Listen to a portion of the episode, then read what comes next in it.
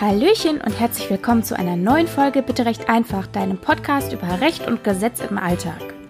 Heute wollen wir uns mit einem besonders spannenden Thema beschäftigen, in das ich mich selbst auch erstmal reinfuchsen musste, was aber in so ziemlich jedem Leben eine Rolle spielen dürfte. Heute geht es nämlich um Arbeitsrecht. Ich werde in dieser Folge tatsächlich aber nur die Basics des Arbeitsrechts zusammentragen, da das ganze Thema unfassbar umfangreich ist. Wie du weißt, ähm, möchte ich mit dem Podcast hier keinen Anspruch darauf erheben, die Beratung durch einen Fachanwalt zu ersetzen.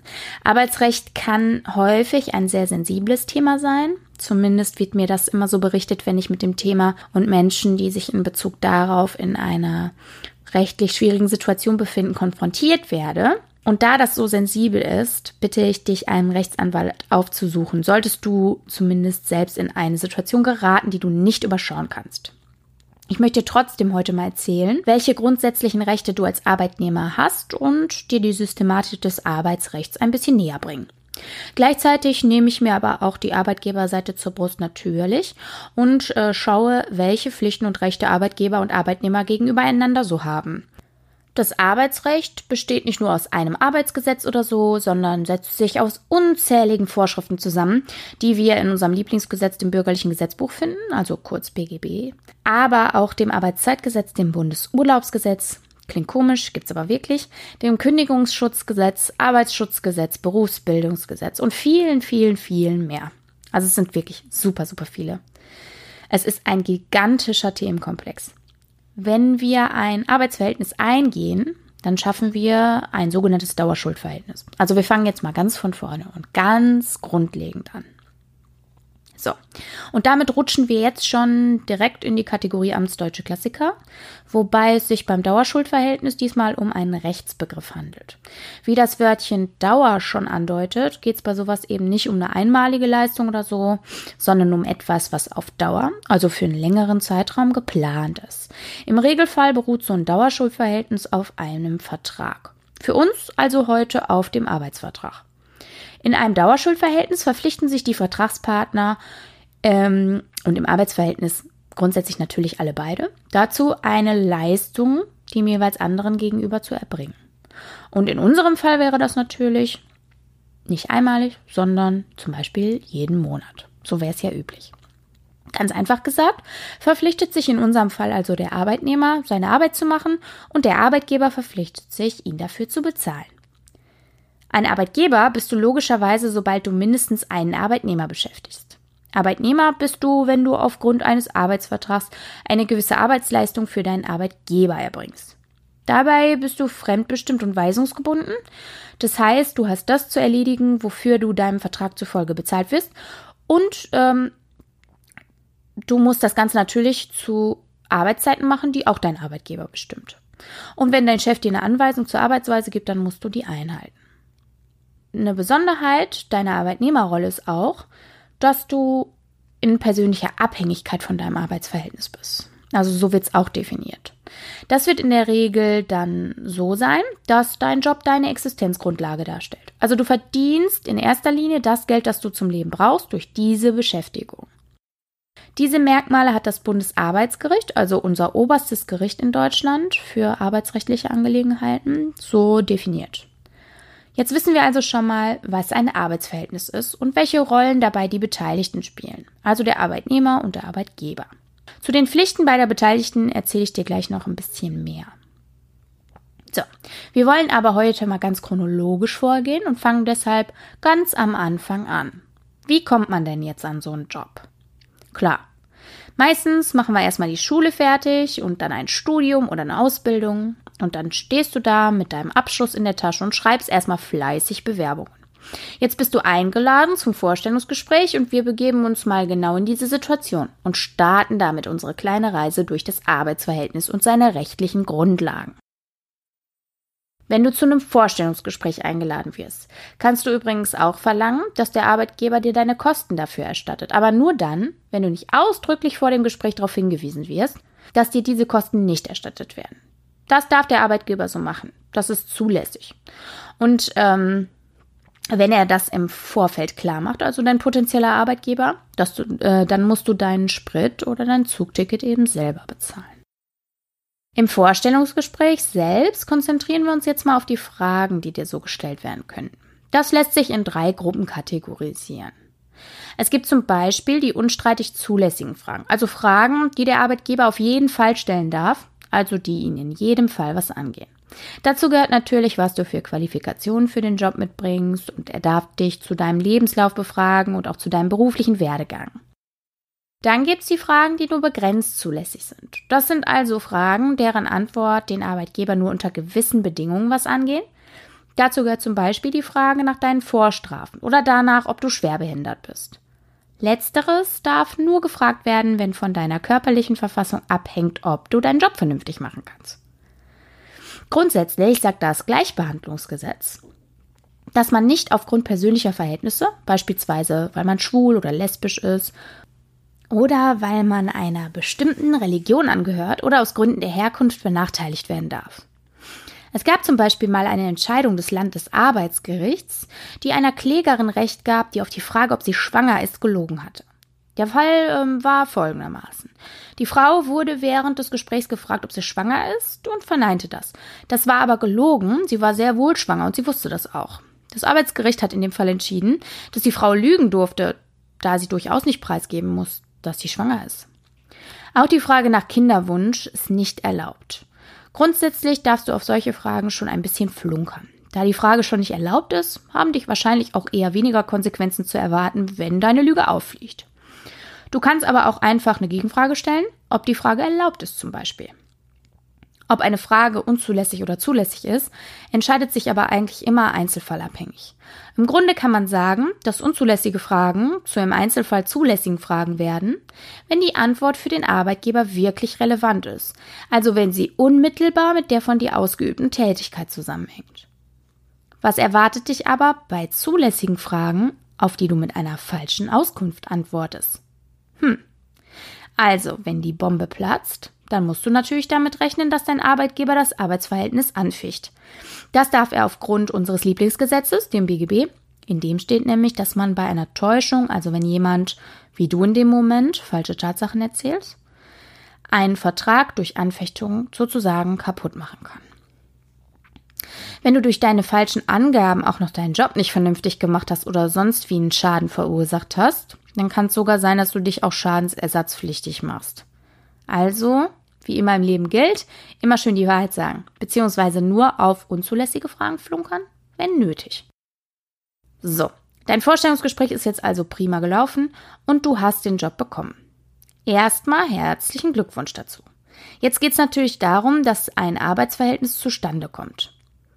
Wir erinnern uns, das Arbeitsverhältnis ist ein Dauerschuldverhältnis und beruht auf einem Vertrag. So ein Arbeitsvertrag kann natürlich ganz unterschiedlich aussehen. Aber es gibt so ein paar Dinge, die sind super wichtig und müssen eingehalten werden. Zum Beispiel, und das steht zum Beispiel im Bundesurlaubsgesetz, stehen dir als Arbeitnehmer mindestens 24 Tage Urlaub im Jahr zu, wenn du eine Vollzeitstelle besetzt. Was heißt jetzt eine Vollzeitstelle? Das sollte in deinem Vertrag vernünftig festgehalten sein und beträgt meist zwischen 35 und 41 Arbeitsstunden die Woche. Kommt auf die zugrunde liegenden Tarifgesetze an und kann auch ganz unterschiedlich sein. Wenn keine Vereinbarung in deinem Arbeitsvertrag steht, dann gilt, dass du so viel arbeiten musst, wie es in deiner Branche für deine Vollzeitstelle üblich ist. Das Bundesurlaubsgesetz, in dem diese 24 Tage Mindesturlaub fest geregelt sind, geht dabei allerdings von allen Werktagen aus, also Tagen, die nicht Sonnentage oder gesetzliche Feiertage sind.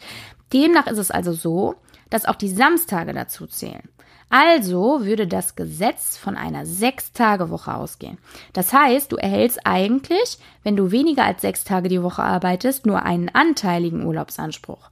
Der Mindesturlaub wäre bei fünf Tagen die Woche, also mit 20 Tagen schon erfüllt, bei vier Tagen pro Woche mit 16 Tagen. Allgemein kann man sagen, dass der Mindesturlaubsanspruch dann erfüllt sein wird, wenn du als Angestellter vier Wochen im Jahr Urlaub machen kannst. Die anteilige Anpassung ist ja nur logisch. Du musst dir ja nur die Tage frei nehmen, die du tatsächlich arbeitest. Die anderen bist du ja dann eh freigestellt. In so einem Arbeitsvertrag wird auch festgelegt, ob du befristet angestellt wirst oder ob du fest angestellt wirst. Das heißt, ob du mit Ablauf eines bestimmten Datums in der Zukunft den Job wieder verlierst oder ob du auf unbestimmte Zeit in dem Unternehmen bleiben sollst. Was die Befristung betrifft und wie oft hintereinander man dem Arbeitnehmer als ähm, Arbeitgeber einen befristeten Arbeitsvertrag zur Weiterbeschäftigung anbieten darf, das möchte ich dir eigentlich erst in der nächsten Folge erläutern. Da werde ich nämlich wieder einen Interviewpartner hier im Podcast begrüßen und wir werden das Arbeitsrecht nochmal aus praktischer Perspektive beleuchten. Es gibt natürlich noch jede Menge weiteren Inhalt in so einem Arbeitsvertrag, zum Beispiel, ob du Fahrtkosten erstattet kriegst, wie es mit Spesen oder Sonderzahlungen aussieht, ob du ein Firmenfahrzeug bekommst oder ähnliches und natürlich auch dein Gehalt. Im Grunde werden darin alle Rechte und Pflichten beider Vertragspartner für dein individuelles Arbeitsverhältnis geregelt. Übrigens darf dein Arbeitgeber aber auch die allgemeinen Geschäftsbedingungen oder kurz AGB seines Unternehmens mit einbeziehen, wenn sie nicht im Widerspruch zu unumstößlichen gesetzlichen Regelungen stehen und wenn sie dich als Arbeitgeber natürlich nicht benachteiligen. Dein Arbeitsvertrag sollte dann eine entsprechende Klausel enthalten und du solltest dann auch die AGB durchlesen, weil sie ja dann streng genommen Teil deines Arbeitsvertrages sind. Neben den Dingen, die im Arbeitsvertrag geregelt sind, gibt's aber natürlich noch die Pflichten, die schon einfach gesetzlich festgelegt sind und die auch deshalb nicht nochmal unbedingt im Arbeitsvertrag erwähnt werden müssen. Die findest du, klar, rate mal wo, in erster Linie im EGB. Du als Arbeitnehmer hast demzufolge in erster Linie natürlich die Hauptpflicht, deine Arbeit zu erledigen. Das ist übrigens eine höchstpersönliche Verpflichtung. Also du kannst nicht sagen, ach, heute fühle ich mich nicht so. Mein Bruder hat aber Bock und der kann das auch, den schicke ich mal dahin. Das hat seine Begründung darin, dass man sich in Deutschland seinen Vertragspartner nach seinen eigenen Wünschen aussuchen darf. Und da es ja schließlich Gründe hat, warum du den Job hast und nicht dein Bruder, muss der Arbeitgeber sich darauf verlassen können, dass du deine Arbeit machst und die nicht an andere abgibst. Darüber hinaus spielen sicherlich noch bürokratische Gründe, wie zum Beispiel versicherungstechnische Unsicherheiten eine Rolle, aber das soll heute nicht unser Thema sein.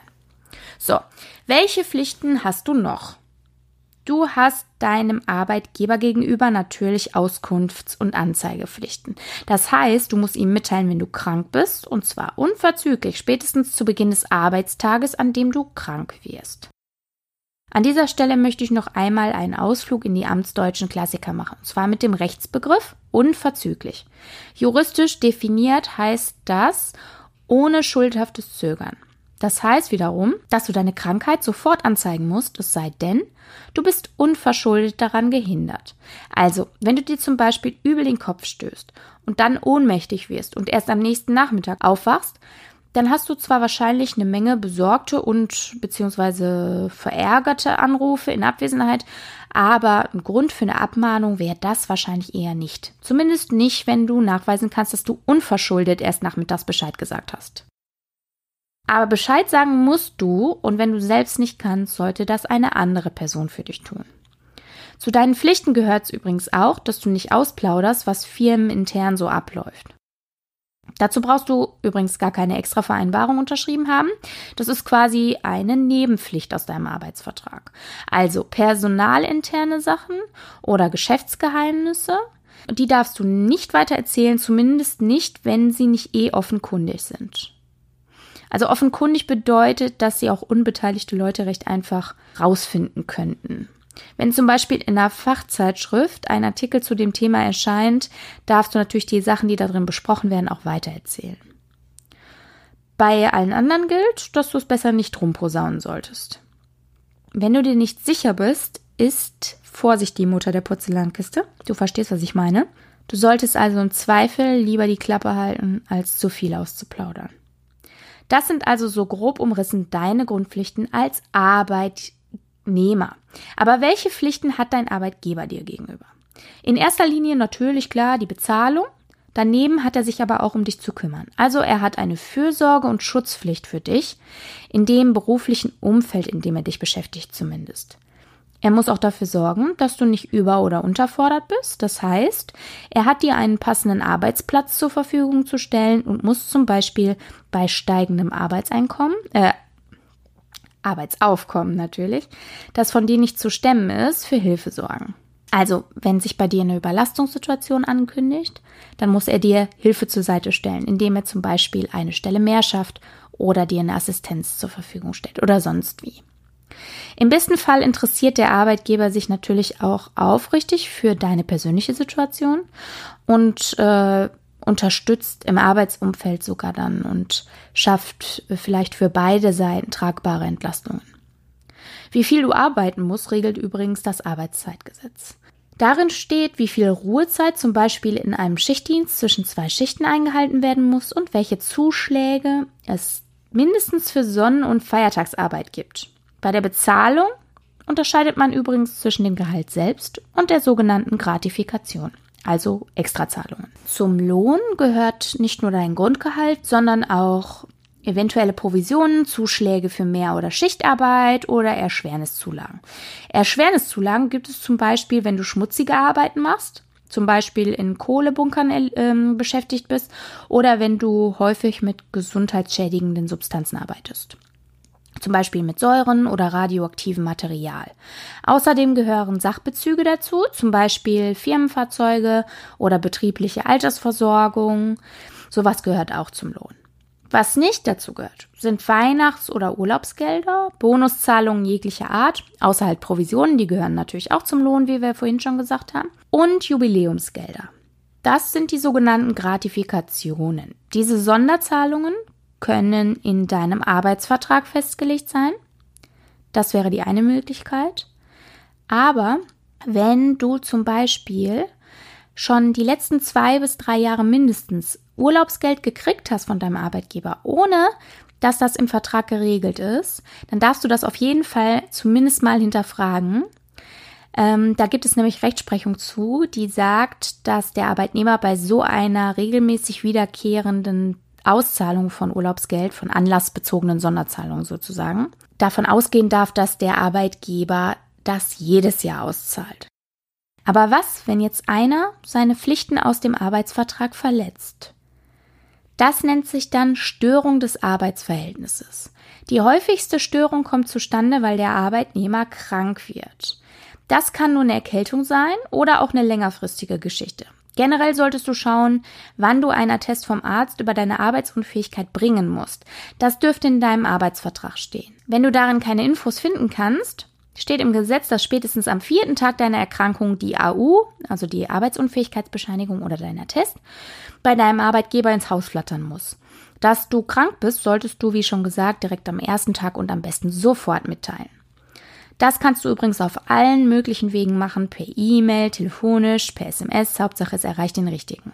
Aber auch hier nochmal der Einwand, das gilt zumindest dann, wenn dazu nichts weiter im Arbeitsvertrag steht. Da schau bitte unbedingt nach. Wenn sich darin zum Beispiel die Regelung findet, dass du auf jeden Fall anrufen sollst, wenn du krank bist, dann solltest du das auf jeden Fall so tun, sonst könnte es Ärger geben. Wenn es sich um eine längerfristige Erkrankung handelt, gilt deine unverzügliche Anzeigepflicht natürlich auch für deine Folgekrankschreibung. Du musst dann also direkt Bescheid geben, sobald du weißt, dass du länger krank sein wirst oder beziehungsweise weiter krankgeschrieben wirst. Während deiner Krankheit hast du grundsätzlich Anspruch darauf, dass dir dein Gehalt weiter gezahlt wird. Und zwar grundsätzlich bis zu einem Zeitraum von sechs Wochen im Jahr. Ob du sechs Wochen am Stück krank bist oder gestückelt, ist dabei egal. Danach rutschst du grundsätzlich ins Krankengeld, das von deiner Krankenkasse gezahlt wird. Voraussetzung dafür, dass du von deinem Arbeitgeber für diese sechs Wochen weiter bezahlt wirst, ist, dass das Arbeitsverhältnis schon mindestens vier Wochen steht, bevor du krank wirst. Also das heißt, du solltest für den Arbeitgeber schon mindestens vier Wochen gearbeitet haben, bevor du erstmalig krank wirst. Dann hast du Anspruch auf eine Lohnfortzahlung. Nach Ablauf der sechs Wochen rutschst du dann ganz automatisch in das Krankengeld und bekommst dann keine Lohnfortzahlung mehr. Das gilt allerdings nur dann, wenn du wegen ein und derselben Sache krankgeschrieben wirst. Also wenn du jetzt richtig dolle Pech hast und dir erst ein Bein brichst und damit sechs Wochen ausfällst und danach hast du pfeifrisches Drüsenfieber oder irgendwas anderes, was sich richtig lange zieht und dich richtig lahmlegt und du fällst dann nochmal ein paar Wochen aus, kriegst du weiter die Entgeltvorzahlung. Wenn du länger als sechs Wochen am Stück oder gestückelt wegen der gleichen Krankheit krank bist, dann rutschst du halt ins Krankengeld. Voraussetzung dafür, dass du von deinem Arbeitgeber für diese sechs Wochen weiter bezahlt wirst, ist, dass das Arbeitsverhältnis schon mindestens vier Wochen besteht, bevor du krank wirst. Aber was passiert, wenn du im Urlaub krank wirst? Du musst natürlich nicht deinen Urlaub verschicken, wenn du ihn nicht verbringen kannst, wie du das möchtest. Du kannst dich schon krank schreiben lassen. Das ist ratsam, denn du musst nachweisen, dass du während des Urlaubs krank bist. Dann bekommst du deine Urlaubstage wieder gut geschrieben. Grundsätzlich muss Urlaub bis zum Ende des Jahres verbraucht werden. Nach einer Entscheidung des Bundesarbeitsgerichts vom 19.02.19, also noch taufrisch, verfällt der Urlaub mit Jahresende, aber nur, wenn dein Arbeitgeber dich vorher aufgefordert hat, den Urlaub zu nehmen und dich gewarnt hat, dass er verfällt, wenn du ihn nicht noch nimmst. Wenn du also den Urlaub nicht nimmst, weil du zum Beispiel langzeiterkrankt bist oder weil dir dein Chef den Urlaub nicht genehmigt hat oder weil er dich eben nicht darüber informiert hat, dass dein Urlaub verfällt, kannst du ihn mit rüber ins neue, neue Jahr nehmen. Und zwar mindestens bis zum 31.03. des neuen Jahres.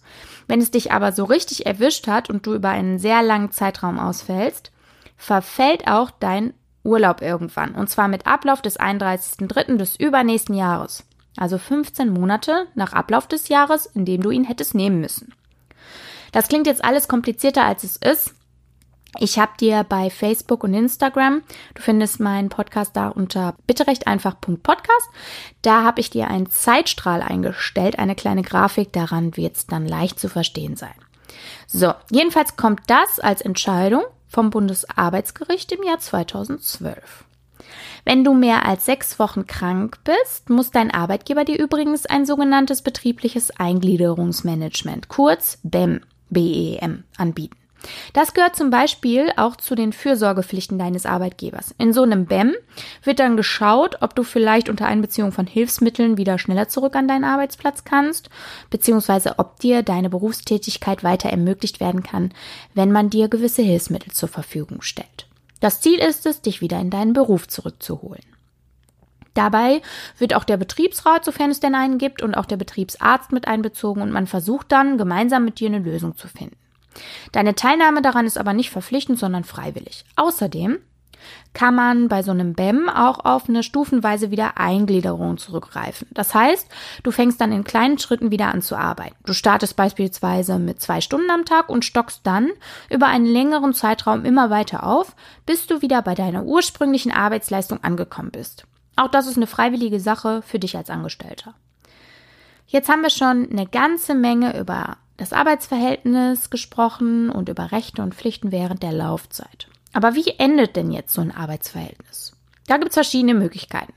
Ich habe ja vorhin schon von der Befristung gesprochen. Die kann natürlich beim Vertragsschluss vereinbart werden. Und wenn du nicht bis zum Ablauf des Datums, an dem deine Frist ausläuft, einen Folgevertrag unterschrieben hast, bist du dann automatisch arbeitslos. In so einem Fall, und falls du noch keine neue Stelle irgendwo hast, kümmere dich bitte früh genug um deine Anmeldung beim Arbeitsamt, damit du nicht ohne Kohle dastehst.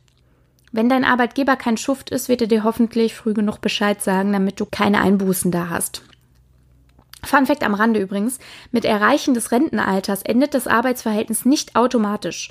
In so einem Fall könnte auch mit einer vertraglich geregelten Befristung gearbeitet werden oder man könnte dann einen Aufhebungsvertrag machen. An der Stelle nochmal, wenn sowas auftritt, ist es bestimmt nicht ganz so doof, eine Fachberatung in Anspruch zu nehmen. Welche Variante da die beste ist und welche Rechtsfolgen das jeweils hat, das kann und will ich dir hier heute nicht vorkauen. Die dritte und bekannteste Variante und berüchtigste Variante, so ein Arbeitsverhältnis zu beenden, ist aber natürlich die Kündigung. Die kann von beiden Seiten erfolgen, äh, sowohl vom Arbeitnehmer als auch vom Arbeitgeber. Gucken wir uns also jetzt mal die Voraussetzungen für so eine Kündigung an. Für beide Seiten gilt auf jeden Fall, dass die Kündigung in Schriftform erfolgen muss. Ganz klassisch bedeutet das, dass man ein physisches Blatt Papier beschreibt. Außerdem muss man bei der Kündigung eine Frist beachten.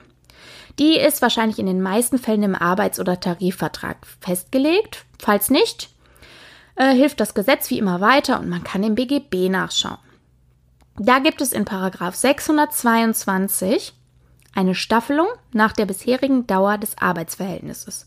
Normalerweise nenne ich hier ja keine Paragraphen, aber da ist es wirklich schön aufgeschlüsselt. Bei einer bisherigen Dauer von zwei Jahren zum Beispiel hat man eine zweimonatige Kündigungsfrist zum Monatsende, bei einer Dauer von 20 Jahren aber schon sieben Monate. Und dazwischen gibt es jede Menge Abstufungen. Das gilt jedenfalls für eine Kündigung von Chef an Arbeitnehmer. Als Angestellter bzw. als Arbeitnehmer kann man übrigens jederzeit mit einer Frist von vier Wochen zum Monatsende oder zum 15. des Monats seine Arbeitsstelle kündigen. Das ist jedenfalls das, was das Gesetz dazu regelt. Wenn dazu allerdings eine abweichende Regelung in deinem Arbeitsvertrag steht, dann ist die vorrangig. Das heißt, da solltest du auch noch mal reinschauen. Die Vier-Wochen-Regelung steht halt so im Gesetz und gilt eben dann, wenn nichts anderes vereinbart ist. Du kannst übrigens Paragraphen finden, indem du sie einfach bei Google eingibst. 622 BGB zum Beispiel. Ähm, die sind für jedermann jederzeit abrufbar. In der sogenannten Probezeit, die wird übrigens im Arbeitsvertrag festgehalten, kann in der Regel vereinfacht von beiden Seiten gekündigt werden. Und zwar mit einer sehr kurzen Frist von zwei Wochen. Kündigungsschutzregelungen greifen hier in der Regel erstmal nicht, da man eine Wartefrist von einem halben Jahr erfüllen muss damit man Kündigungsschutzfristen einhalten muss, beziehungsweise damit man als Arbeitnehmer durch das Kündigungsschutzgesetz geschützt ist. Das hat aber nichts mit der Probezeit zu tun, sondern ist eine gesetzlich geregelte Wartefrist. Das heißt, wenn deine Probezeit kürzer ist, zum Beispiel nur drei Monate, erhältst du Kündigungsschutz nach Kündigungsschutzgesetz trotzdem erst nach sechs Monaten Arbeitsverhältnis, auch wenn du dann schon raus bist aus der Probezeit. Ausnahmen gibt es auch da, zum Beispiel, wenn eine Frau während der ersten sechs Monate des Arbeitsverhältnisses schwanger wird, dann unterliegt sie trotzdem dem Kündigungsschutz, obwohl sie noch kein halbes Jahr im Unternehmen ist. Übrigens muss eine Kündigung nicht zwingend begründet werden. Bei einer Kündigung durch den Arbeitgeber muss der Betriebsrat beteiligt werden. Wenn es einen gibt, wenn es einen Betriebsrat gibt und der nicht beteiligt wird, ist die Kündigung unwirksam. Als Arbeitgeber muss man auch darauf achten, ob der Mitarbeiter einer Kündigungsschutzregelung unterliegt. Wie eben schon gesagt. Also ob er zum Beispiel aufgrund eines persönlichen Umstandes nicht oder nur unter erschwerten Voraussetzungen gekündigt werden kann. Das könnte, wie gesagt, seine Schwangere oder ähm, Mütter im Mutterschutz, Arbeitnehmer in Eltern- oder Pflegezeit oder bei Schwerbehinderten. In so einem Fall möchte ich euch bitten, zum Anwalt zu gehen, weil das häufig erstmal ein gewisses Geschmäckle hat, sag ich mal so, und es daher nicht schadet, sich dabei Rechtsbeistand zu holen. Ähm, wir werden übrigens die Kündigungsthematik auch in der nächsten Folge im Experteninterview nochmal ausführlich besprechen. Das Kündigungsschutzgesetz gilt übrigens erst für Unternehmen ab 10 Mitarbeitern und zwar ohne Azubis. Also nur die Leute, die ausgelernt beschäftigt sind, zählen damit rein. Soweit erstmal zur fristgemäßen Kündigung. Es gibt ja aber auch noch die fristlose Kündigung. So eine Kündigung kann aus wichtigem Grund ausgesprochen werden. Der liegt dann vor, wenn die weitere Zusammenarbeit bis zu dem Zeitpunkt, wo zum Beispiel eine fristgerechte Kündigung wirksam wäre, unzumutbar ist. Auch der Kündigungsschutz muss in so einem Fall natürlich beachtet werden. Die fristlose Kündigung ist grundsätzlich auch vom Kündigenden nicht an eine Frist gebunden. Also jetzt nehmen wir mal an von Chef an Arbeitnehmer.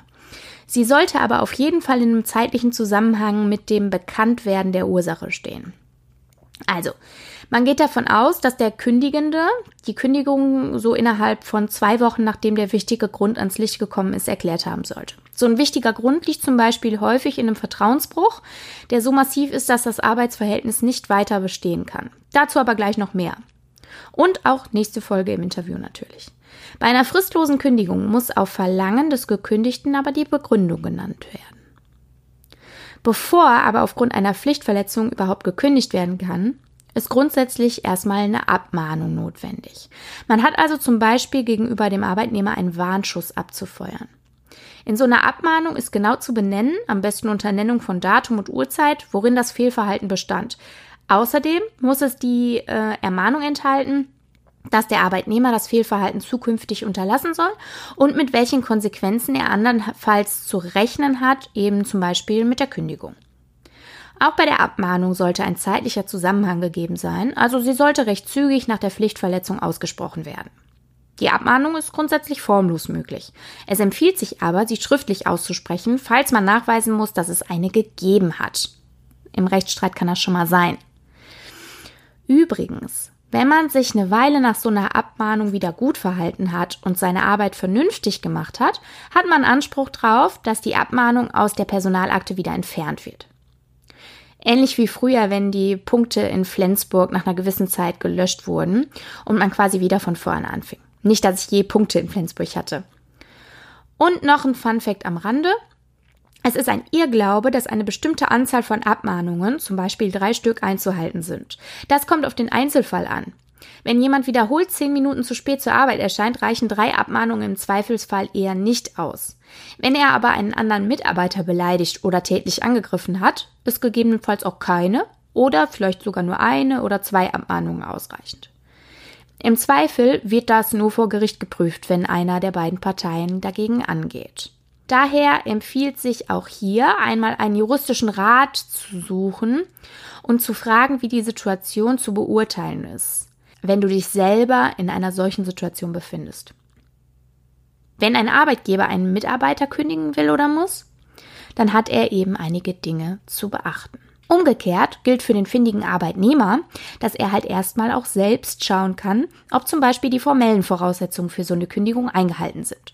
An dieser Stelle möchte ich aber auch erklären, welche Gründe für eine arbeitgeberseitige Kündigung es geben kann.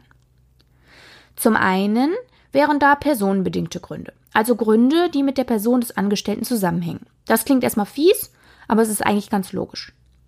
Das könnte nämlich zum Beispiel der Wegfall oder das Fehlen einer Arbeitserlaubnis sein oder wenn jemand zum Beispiel seine Zulassung beispielsweise als Arzt oder so verliert. Außerdem, wenn eine benötigte Lizenz wegfällt. Ein klassisches Beispiel wäre da ein Kraft- oder Lieferfahrer, der seinen Führerschein verliert. Er könnte dann eben nichts mehr ausfahren, wäre damit untauglich für den Arbeitgeber sozusagen. Außerdem wäre ein solcher Grund, wenn der Angestellte im Gefängnis landet. Unter Umständen könnte auch eine Erkrankung die Ursache sein. Entweder wenn der Angestellte häufig Kurzzeit erkrankt ist, auch hier sind wieder mindestens sechs Wochen im Jahr die magische Zahl, also alle kürzeren Fehlzeiten zusammengerechnet dann, oder wenn er Langzeit erkrankt ist. Diese beiden Fälle sind allerdings mit Vorsicht zu genießen, in dem Fall müssten nämlich noch andere Voraussetzungen hinzukommen. Zum Beispiel eine schlechte Prognose. Also wenn man zum Beispiel davon ausgehen würde, der Arbeitnehmer ist die letzten zwei oder drei Jahre jedes Jahr mehr als sechs Wochen krank gewesen, ähm, das wird wahrscheinlich auch in Zukunft so sein. So wäre eine schlechte Prognose. Aber auch, dass der äh, Betrieb dadurch Schaden nimmt, müsste noch äh, Voraussetzung sein, zum Beispiel. Ähm, nämlich, weil er vielleicht die fehlende Arbeitskraft durch die übrigen Kollegen nicht ständig auffangen kann äh, weil das Personal dadurch total überlastet oder weil zum Beispiel eine Maschine stillsteht, die wesentlich für die Arbeitsabläufe ist. Außerdem müsste man in solchen Fällen von Arbeitgeberseite darauf achten, wie alt der Arbeitnehmer ist, ob er Unterhaltsverpflichtungen hat, also ob er noch weitere Personen in seinem Leben hat, die von seinem Gehalt abhängig sind äh, und wie lang der Arbeitnehmer schon im Unternehmen ist. Also das sind zumindest die Kriterien, die hinterher bei einer Interessensabwägung zum Beispiel vor Gericht in die Waagschale gelegt werden würden. Letztlich werden nämlich immer die Interessen des Betriebes denen des Arbeitnehmers gegenübergestellt.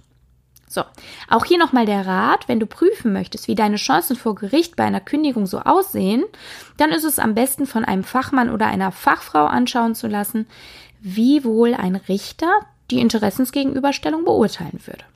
Das ist ja für jeden Fall individuell. Dann gibt es noch die verhaltensbedingten Kündigungen. Die sind immer verschuldensabhängig und in diesen Fällen geht es auch nicht so schwammig zu. Diese Fälle sind es übrigens auch, in denen Abmahnungen geschrieben werden müssen. Bei den anderen Fällen einer Kündigung ist es ja nun mal so, dass sein Fehlverhalten sich nicht auf das berufliche Umfeld bezieht und deswegen abgemahnt werden kann. Also wenn einer in einem Gefängnis sitzt, dann hat er zwar Mist gebaut, aber das hatte eventuell dann eher nichts mit dem Job zu tun, deshalb kannst du ihn auch nicht abmahnen. Bei diesen Dingen der verhaltensbedingten Kündigungen geht es in der Regel um schwere und eindeutige Pflichtverletzungen, zum Beispiel um einen tätlichen Angriff gegenüber einer Person im beruflichen Umfeld oder um Beleidigungen, eben um Dinge, die das Betriebsklima und den reibungslosen Arbeitsablauf empfindlich stören. Dazu gehört auch Diebstahl oder auch, wenn man sich beharrlich weigert, seine Arbeit zu erledigen. Ungenehmigten Urlaub anzutreten kann auch zu so einer Kündigung führen. Auch in solchen Fällen ist immer zu schauen, wie die Zukunftsprognose so ist. Da schaut man dann natürlich auch, wie der Angestellte sich in der Vergangenheit so verhalten hat und ob man als Arbeitgeber davon ausgehen muss, dass der Angestellte sowas wieder macht. Und zu guter Letzt gibt es ja dann noch die betrieblichen Gründe. Das wäre zum Beispiel, wenn die Rohstoffe, mit denen gearbeitet wird, knapp oder nicht zu beschaffen sind. Oder wenn die Auftragslage sich negativ verändert hat. Oder wenn die Abteilung geschlossen oder stillgelegt wird. Also letztlich alles Fälle, in denen der Arbeitsplatz des Angestellten einfach wegfällt und nicht mehr zu besetzen ist, weil keine Arbeit für den Angestellten da ist. Auch hier ist keine Abmahnung notwendig, wie auch. Der Grund für die Kündigung bezieht sich ja nicht auf den Arbeitnehmer als Person. In solchen Fällen könnte es auch sein, dass der Arbeitgeber seinem Arbeitnehmer eine Änderungskündigung ausspricht zum Beispiel. Das würde einfach bedeuten, dass er die Kündigung ausspricht und gleichzeitig einen neuen Vertrag mit dem Arbeitnehmer schließt, der ihn dann in einer anderen Abteilung bzw. anderen Tätigkeit einsetzt. Das ist aber natürlich freiwillig ob der Arbeitnehmer sich darauf einlässt oder nicht. Aber wenn er die Versetzung in dem Fall nicht annehmen möchte, dann muss er im Zweifel mit der Kündigung rechnen. Jetzt haben wir über die Kündigung und ihre Voraussetzungen gesprochen und wir gehen davon aus, dass das Arbeitsverhältnis sauber und ohne Groll geendet ist. Welche Pflichten bestehen also darüber hinaus? Also wenn das Arbeitsverhältnis zu Ende ist. Wenn dein Arbeitgeber dir Arbeitsmaterial oder ein Fahrzeug gestellt hat, musst du das zurückgeben. Dein Arbeitgeber ist dahingegen verpflichtet, dir zum Beispiel Urlaub auszuzahlen, den du nicht mehr nehmen konntest, und dir ein Arbeitszeugnis auszustellen. Das jetzt nur der Vollständigkeit halber und einer aller Kürze. Das war es nämlich schon für heute. In der nächsten Folge habe ich, wie heute schon erwähnt, einen Interviewpartner, mit dem ich einiges nochmal pragmatisch diskutieren werde. Und ich würde mich sehr freuen, wenn du auch in zwei Wochen wieder Lust hast zuzuhören. Wenn du ein bisschen was aus dieser Folge für dich mitnehmen konntest, dann hinterlass mir gerne einen Kommentar auf Facebook oder Instagram. Du findest mich da unter bitterechteinfach.podcast. Da kannst du gerne unter dem Post zur heutigen Folge schreiben oder schreib mir eine Mail an info@bitterechteinfach.de. Das kannst du natürlich auch gerne machen, wenn du Fragen oder Kritik hast oder wenn du sagst, mir liegt ein Thema ganz besonders am Herzen und du würdest dazu gerne eine Folge hören. Ich würde mich äh, sehr über deine Vorschläge freuen. So würdest du den Podcast auch auf die Dauer am Leben halten. Ich habe zwar noch eine ganze Liste an Themen, aber irgendwann sind auch die zu Ende und da würde ich mich freuen, wenn da Vorschläge entsprechend von dir kommen. Außerdem kannst du mich natürlich gerne abonnieren und mir Bewertungen dahinter lassen, wo du meinen Podcast hörst. Und wenn du das Gefühl hast, da gibt es jemanden in deinem Umfeld, dem der Podcast oder meine E-Books helfen könnten, dann äh, teil das gerne, verbreite den Podcast und hilf mir dabei, dir und vielen anderen zu helfen. Meine E-Books bekommst du übrigens über meine Homepage www.bitterechteinfach.de und über Amazon. Und für heute danke ich dir fürs Zuhören und wünsche dir eine gute Zeit. Ich verabschiede mich und sage bis in zwei Wochen. Tschüssi!